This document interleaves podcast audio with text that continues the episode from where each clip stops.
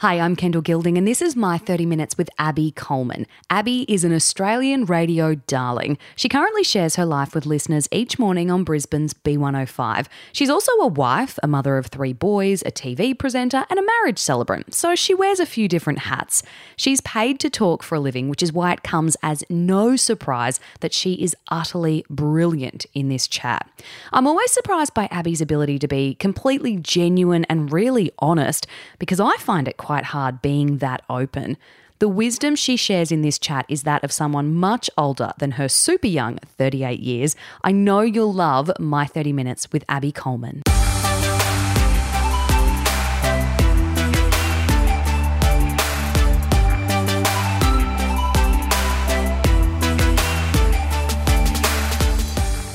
Abby, welcome. Thank you so much for sitting down with me for my 30 minutes. It's a weekday, so you've been on air this morning. Do you ever get sick of talking?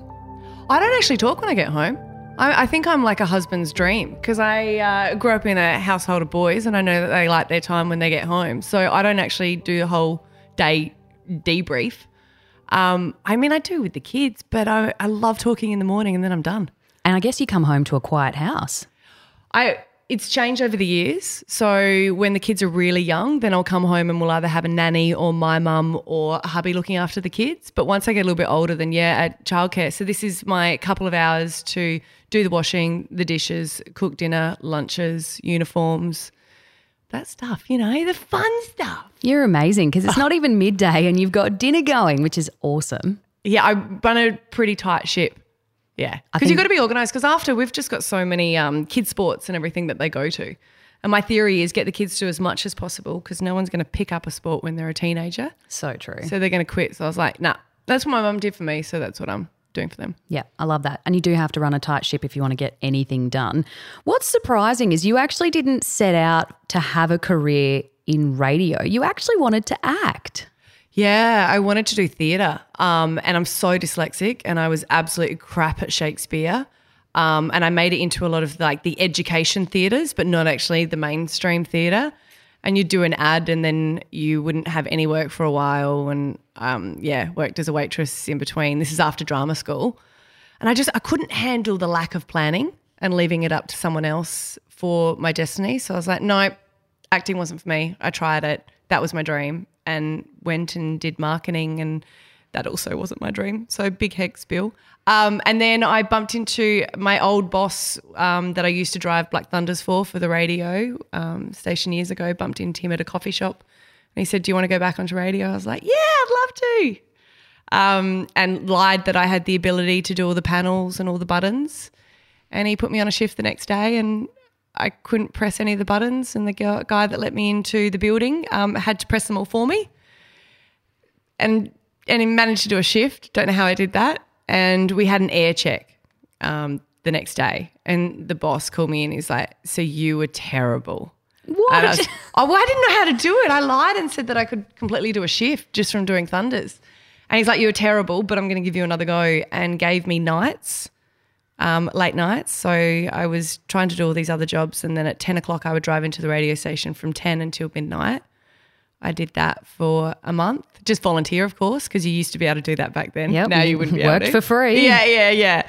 Um, and then I ended up doing days and fell back in in love with it, I guess, and ended up going, no, I want to do a show. And breakfast was my my dream people don't really realize, say with your night shift, mm. what exactly it is you have to do because you're in a studio alone yeah. and you've got to be talking to an audience, but with no one to banter with, and you're just creating content in between songs. It's really weird. And I think that's when I fell in love with the listeners because I used to get a lot of people calling up and I used to love chatting to them. So I used to put a lot of like listeners on air, which I know that many other people didn't like. But I just, like you said, I used to be lonely in a studio and you'd say something and you'd be like, is anyone actually listening? So I think once I did a break and I was reading a book, um, I was like, all right, I'm going to read you guys a book. And just, this is commercial radio. It never would fly then. And I stopped it and said, if you want to hear the end, you can call up the radio. And everyone called. I was like, oh, there's people out there. yeah. So good. Listeners are everything. Before you went to acting school, you were actually on a reality TV show. And this was before anyone really even knew what reality TV was. Very different time to now. You were on The Mole for anyone who might remember it. And it was the very first season. You were just 18 and you came runner up, which is pretty impressive for anyone who remembers the show and how it worked. What did that experience teach you? To say yes to everything. Yeah, I know. And now I'll probably give the advice of say no to things that you don't want to do. But when you're young, I think we're getting people coming into the radio station. They're like, I want to be on air. And I was like, that's great but you're not going to start there. You've got to say yes to all the other jobs. So I was doing, I think I was doing a short film and they were talking about this new concept. The reality show was coming to Australia and they were looking for contestants, had no idea what it was. Applied for an ad in the paper. Yeah, wow. I know. And then I got a call saying, hey, there's a producer that wants to meet you. And I said, oh, no, I'm sorry. I, am not really interested. And they're like, no, no, that's fine. Gave me a time um, and a date to meet in a hotel there was a camera there and I had to fill out a questionnaire of like a psych test. Didn't really think anything of it. And then they sent me two weeks later a contract and tickets. They were Ansett tickets and they were actual tickets for a plane Physical ride. plane yeah. tickets. And my mum's like, what is that? I was like, I have no idea. So she ended up calling a producer and they're like, we'll look after her because I just turned 18 and yep, picked up and went. But I met some extraordinary Channel 7 executives at the time and would, they were talking about in the industry if you don't know what you want to do because i think i was so questioning what to do with my life just say yes to everything to work out what you want to do so yeah that's what probably taught me to kind of go right if i don't know then i'm just going to say yes until it sort of sits and now I'm the opposite. Now I say no to things that yeah. I don't want to do. Now it is yeah. a case of now let's not do let's everything. Not do everything. Yeah. And it's uh, a quality over quantity. Yeah. You mentioned that what you really wanted to do was breakfast radio. So, mm. this was at a time when you were living in Adelaide and say you were doing this night shift and you were you were given a trial at the time and trialed with some on-air talent and you were young and you missed out on that job opportunity it can really hurt those missed opportunities when you are so young and it can feel really doom and gloom but with time, those experiences maybe reveal themselves as a good thing. Did you yeah. find that, that by missing that opportunity initially, maybe open the door to other extraordinary things? I was devastated. Like, I mean, devastated. And I was really bitter as well because it's when you miss out on something, we're taught that it's supposed to be okay. But when you're really jealous, like I meant really jealous of the person who got it. And because, dare I say, there was people that weren't very sensitive to it running the station. They made me go out into the streets and record promos about what people liked about the new girl, even though I had went for that job. Um, because that's just what it was. And it was heartbreaking every time. I was like, nah, this is not what I want to do anymore. But it made me start going, okay, wait a minute. Rather than getting so bitter, I said to the bosses, I want to be a fill in person. I want to find out what else I can do. Um, and I and I just didn't have that you know, sometimes you're like, oh, I shouldn't really put myself out because I don't want to get rejected. Instead, I went, well, I'm already rejected. Do you know? I'm yeah. already got to know. I'm already embarrassed by that situation. And I think when you don't allow yourself to get embarrassed anymore, there is a real freedom to that. Because I was like, nah, oh, actually, I think I want to go for the national show. So I just got rejected for the local breakfast show. But I was like, nah, there's Hot 30 and I want to do that. And if I can't get that, I'll just do the fill in. So they're like, what do you mean? I said, over summer there's a fill in. I want to do that. And they're like, no worries, we'll put you forward.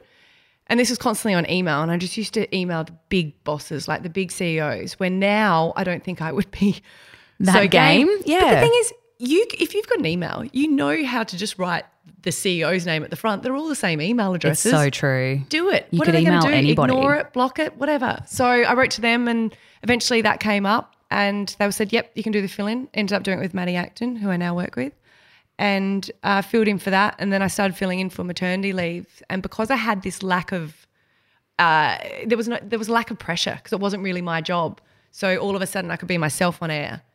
And then they said, "Oh, look, hey, you've done really well over the last few months, and you know it would have been six months of doing all this. There's a trial coming." Well, they said just fill in in Brisbane, and I was like, "That's even a better market than Adelaide. Would love to go to Queensland." So filled in for two weeks, and because I thought it was just a fill in, sort of gave my permission to do it and ended up getting the job. It's amazing. I still love what you're saying about you were so bitter about that missed Mm. opportunity. And because they trialed you in a sense that you thought you were perhaps being put up for I that was job. trialing the other guys, so I thought I was trialing for a co-host, and I was sort of led to believe that. But they were really just using you to test the guys out. Hundred percent, yeah. Which is, yeah, it's crazy. And I, but it's given me the ability. I look back and I kind of go, I love working with different people now. And I was so privileged because I did night shows with different guys that I thought, and, and different girls as well, that I thought I was trialing them for the show. And you would learn everyone's different techniques or different personalities. And I felt like I learnt, because I was trialing them, I thought, I learnt how to bring out the best in other people. And that's why I always say now, like, I like working with comedians because you know you need to let them finish the joke or be supportive. And if you're working, and I guess this comes back from theatre, if you're working in a scenario, a lot of people are so obsessed with coming across that they're good. But if you make the other person look good, you all look good. And I think that's, you know, no one leaves a, a show or a theatre show, you know, if the if one person is good, you bring out everyone else and you all look good. Amazing perspective. And especially in radio, it's really tricky business because often the personalities, you all kind of want to talk over the top of each other Yeah. or you've all got something to say. I've worked with people like that. The secret is almost allowing space. Yeah. Which is so opposite to what people think you all do, which is talk, but you really need to create room for each other. Yeah, I was always ADHD, um, so I'm terrible. I still talk over people, and I've been working for so many years. So I think it's just now I'm blessed with two guys that put up with me, and it's shocking. And I just did it to you then, um, but but I think you've I've worked with guys in the past and girls in the past where all they want to do is hear their voice, and I was like, it's not a case of hearing your voice to be good. Sometimes you can say less and be better. yeah, but it's egos. Yeah, And it, it's not just in media, you work with people like that in any industry. very true. But quite a few of them in media. There's something Yeah, about there's a lot. that attracts a lot of egos. I like to believe that deep down they've got insecurities and that I can sometimes warm to them more than if I just think, oh, no, they're a narcissist. No, it's true. Um, you've been on air in Brisbane on B105 as part of that breakfast team for nine years. That's a huge achievement since you decided to make that jump from Adelaide. Why did you choose to take that job and make the move to interstate? You said before that at Queensland or Brisbane is, you know, an even better market than Adelaide. Yeah. What sold it for you? Uh, yeah, I know. I didn't even think of it, to be honest. It was just, it was a bigger market. Um, and my husband and I always talked about going to Queensland. And before I got that, I got offered in Canberra and I got offered Sunshine Coast, and none of them really felt right.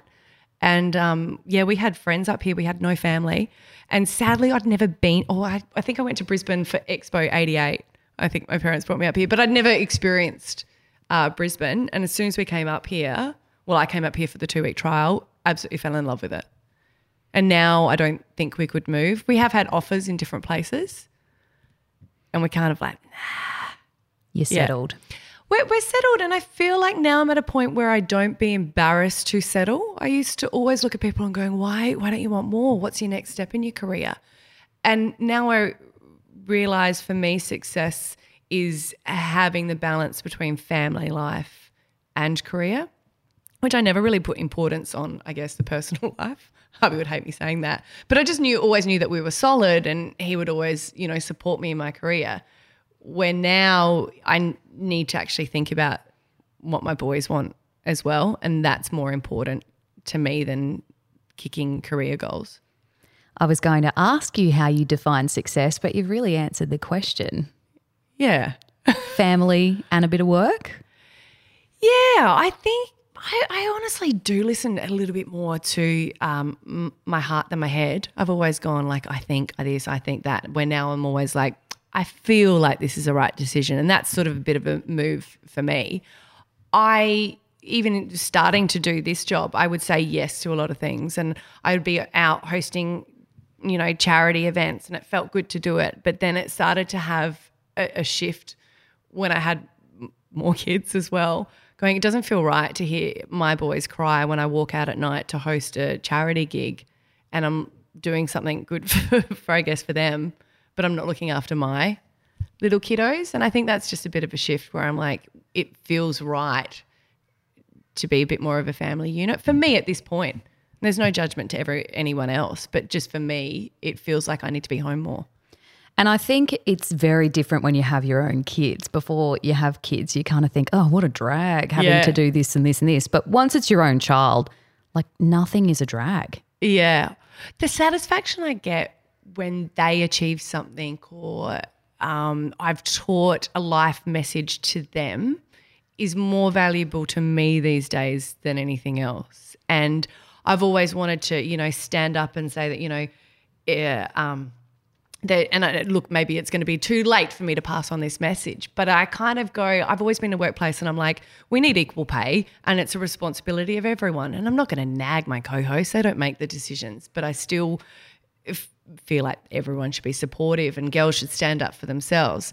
But now it's even so much of making a difference to my boys. You know, I'm bringing up three boys and I should have for them to demand for equality as well. And I think it's teaching those life messages rather than me trying to stamp my foot in a workplace. Absolutely. So I think that's a big responsibility, and I love that responsibility as well. Yeah. yeah, That's awesome. And blokes pa- play such a big role in that equality story, not just women sort of, you know, standing on a soapbox chanting that we need equality. It- Yeah. it's awesome when guys are running alongside us. yeah. And, And, I want them to be proud males because I feel by doing it, we should say that there's nothing wrong. You know, when we do International Women's Day and it's fabulous, I don't ever want my boys to feel like they're not A part of important that. and valued. And it was interesting to hear him say, "Why do we need International Women's Day?" And this is my son, and I said.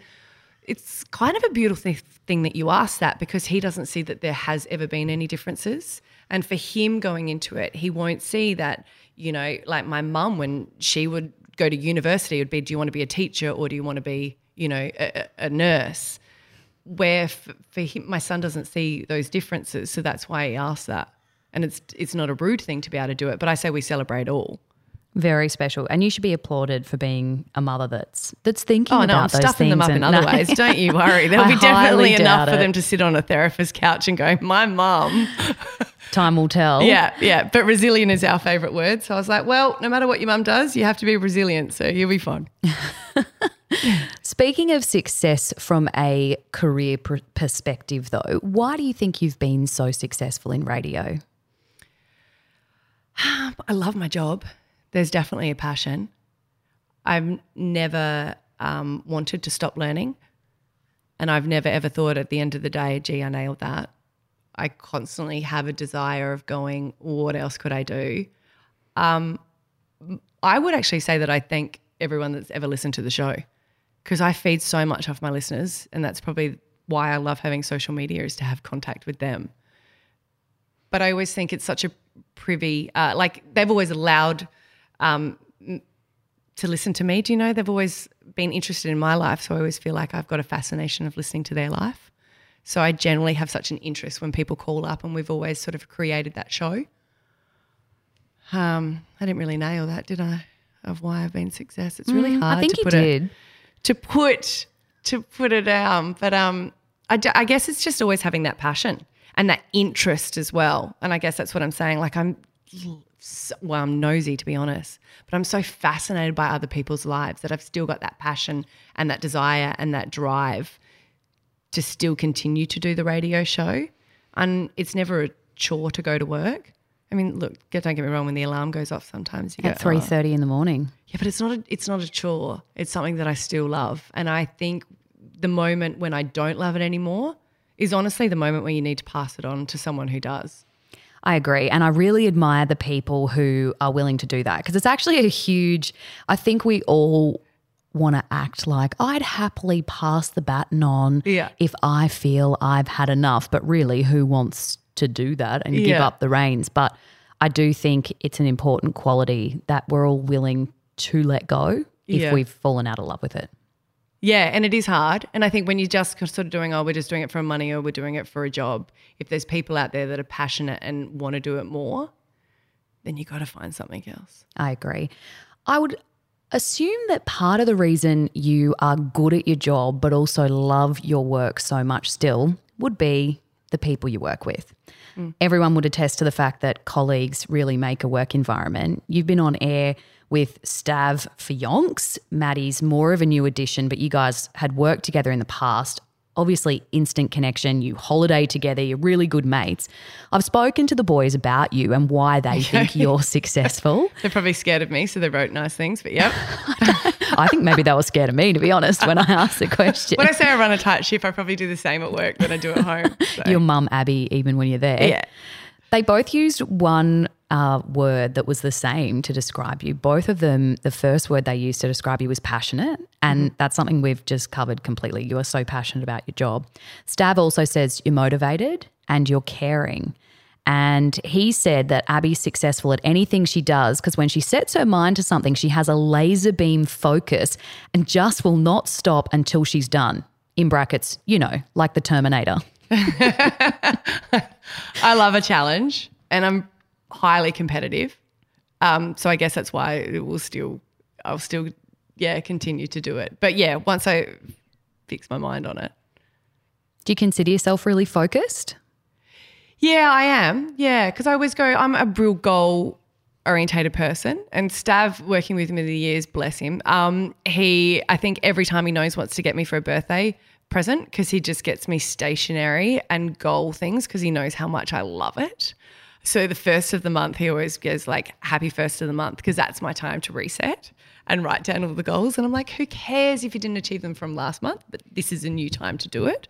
Um, and I just think it's such a rewarding thing to cross things off that list. and I used to do it when I was on maternity leave.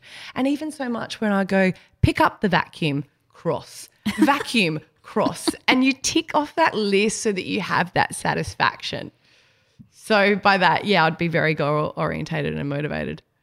Matty's words so passionate. He also said kind and unhinged. he said in a good way. Yeah, that would probably do that. I love what Matty said about you. He said, I think Abby has a great view of the bigger picture, which is an interesting thing to say when Stav says you're very focused, because often it's hard to, mm. to see that bigger picture. That's the key to her success. She has natural talent, which we all know, and we do because we listen to you on the radio. And she isn't always self focused, which I think is a huge compliment because all of us can be pretty vain and self centered. She's amazing at getting the best out of others, and that's why everything she touches turns to gold. And you've even covered this that working with other talent on air, you enjoyed trying to get the best out of other people. How do you not be so self focused all the time?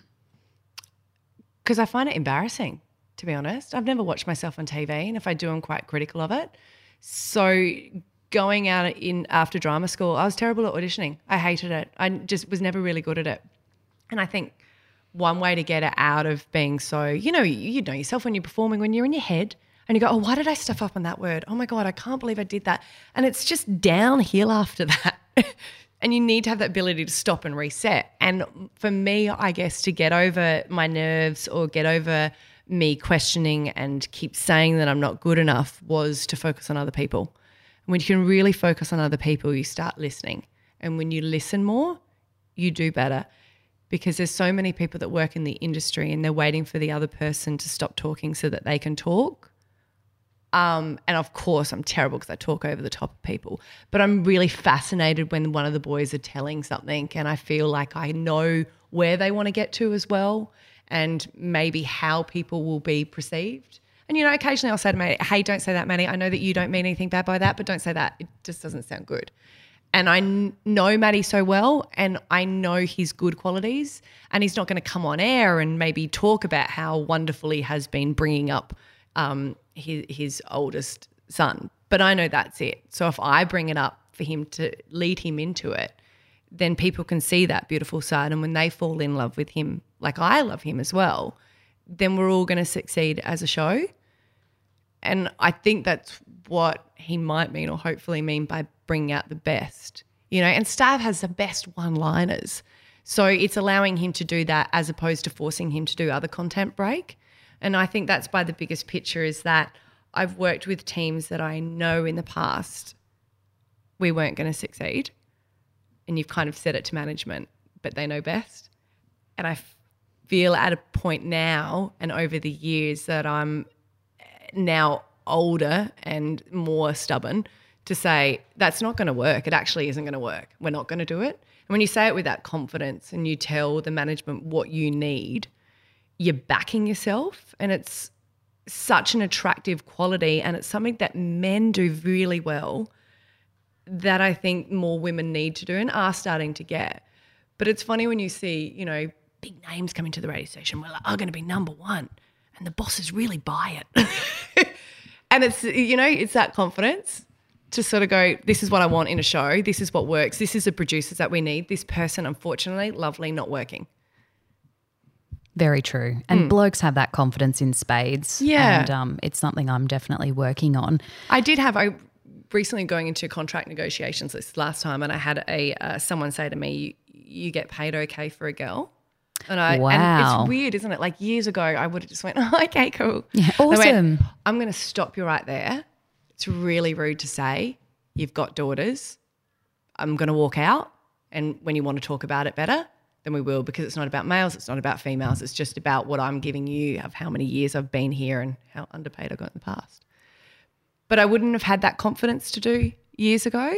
And it's those things where I encourage women to be able to do. It's not even a rude way. I didn't stamp off. I didn't go to HR. I just said, I'm going to give you a moment to have a think about how that came across.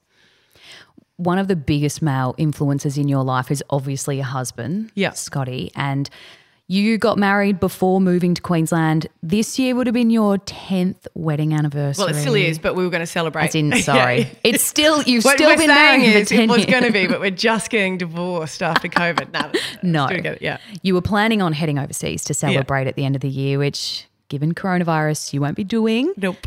How would you say he has spurred your success? He, I've been highly strung, and I've been. I was really troubled teacher. Uh, uh, teacher. I was really troubled. Um, I was a really troubled teenager, I should say. Um, I had drug issues, had eating disorders, went to rehabs. I was very unhinged, and when I met him, um, oh, to get it really teary actually. Um, when I met him, I was for the first time honest about eating disorders, and I never forget. He just goes, "I really like you. We're not going to do that anymore." And I was like, "Wow, okay." And that was our first date, and I never would have admitted that to anyone, as well. Even though I know that my you know family knew what I'd been through, but it was just like, "We're not going to do that anymore." And ever since that moment, we've actually been a team. And I've always struggled to hang out with people for long times, like boyfriends and all that. I've always wanted my own space. And f- with him, I think I stayed at his house. He probably had to keep me out um, because I never wanted to leave him. It was just that real, that comfort and that peace that I think I was looking for. Yeah. And 10 years down the track, or since marriage, because Yeah. you were together before getting married, you've now got three boys. You've been very open about your family life and about having kids. What's that journey been like together? Uh, it's been a bit hard. We um, we had a lot of miscarriages on the way, and I think that was probably our marriage breaking point, the first miscarriage, because he was away and he was like, "Oh, okay, no worries," and that's his response, tradie. And he was working away, and I had to get a friend to take me to hospital um, for a curette, and then he didn't call or text, and I was so resentful and honestly did not even go to therapy for it until about three years later. And although we had, you know, a great marriage still, it was it was kind of going there and saying, I was just so hurt that you weren't there for me. And hearing his response of, I was away for work. I wanted to get the job done to quickly go home. And he's such a science based person, but he's like, well, if the baby wasn't supposed to be, it wasn't supposed to be. So when and and ever since we both learnt from different perspective, my husband doesn't have the overwhelming emotions I do, but he has the logic, and I have learnt not to resent him for not having the emotion because he's never judged me for not having the logic. So it's having that balance and that understanding, and I then from having more miscarriages, he was hundred percent there because he's like, I didn't get how much it is affecting you, but you also never told and shared me with me as much. Communication's the key. Yeah, but it's also learning how to communicate. Yep.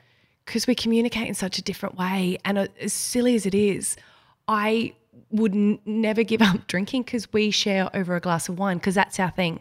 That's when my husband has had, I've ticked off work, I'm sitting down, I'm relaxing. So that's when we will talk, or we'll talk when we're cooking because he needs to be moving. So it's learning how people communicate as opposed to my husband's not going to have a deep and meaningful as soon as he works walks in the door, which is lucky because I don't like talking as well. but it's learning how to communicate. And when you've got different upbringings and you've got different experiences, just because you love each other doesn't mean that you're just going to completely fold into each other's communication pattern. You know, you need to learn how they do it. And it's like I said, I've always said, I think my husband's always said, I feel. And when you hear people talk about that, you kind of go, oh, wait a minute, they are different. So it's having that understanding so that we can be on the same wavelength. That's some awesome relationship we still advice. fight though, hey. I always say the secret is to learn how to fight well. 100%. Because you're going to fight. You fight with everyone, but you Yeah. need to fight well and get out of it. And that's often not in the middle of the fight. It's it is later Yeah. over a glass of wine when everyone's settled and the kids are in bed and you can actually 100%. debrief properly. And it's good to teach kids as well. Like I always go, D- Dad and I are having a disagreement. It's not a big fight, and we are going to work it out. And I have learned that if they can see you have some sort of, um, you know, resolution, then it's good for them to work out rather than going, oh my god, I never want to have confrontation. That's Well- my theory anyway. I agree. I've got a one year old and I get very defensive over her seeing us fight and I freak out about it. You're like, "No." I'm on that journey of figuring out how to navigate Yeah. that and reassure her that it's okay. Mummy and daddy love each other. We are out of time, if you can believe it. Abby, thank you so much for joining me for my 30 minutes. I'll put the details in the show notes so people can find you online and follow you and connect with you. I know you love connecting with your listeners, but we always know where we can find you B105 each morning from 6 a.m. Abby, thank you so much. Thank you.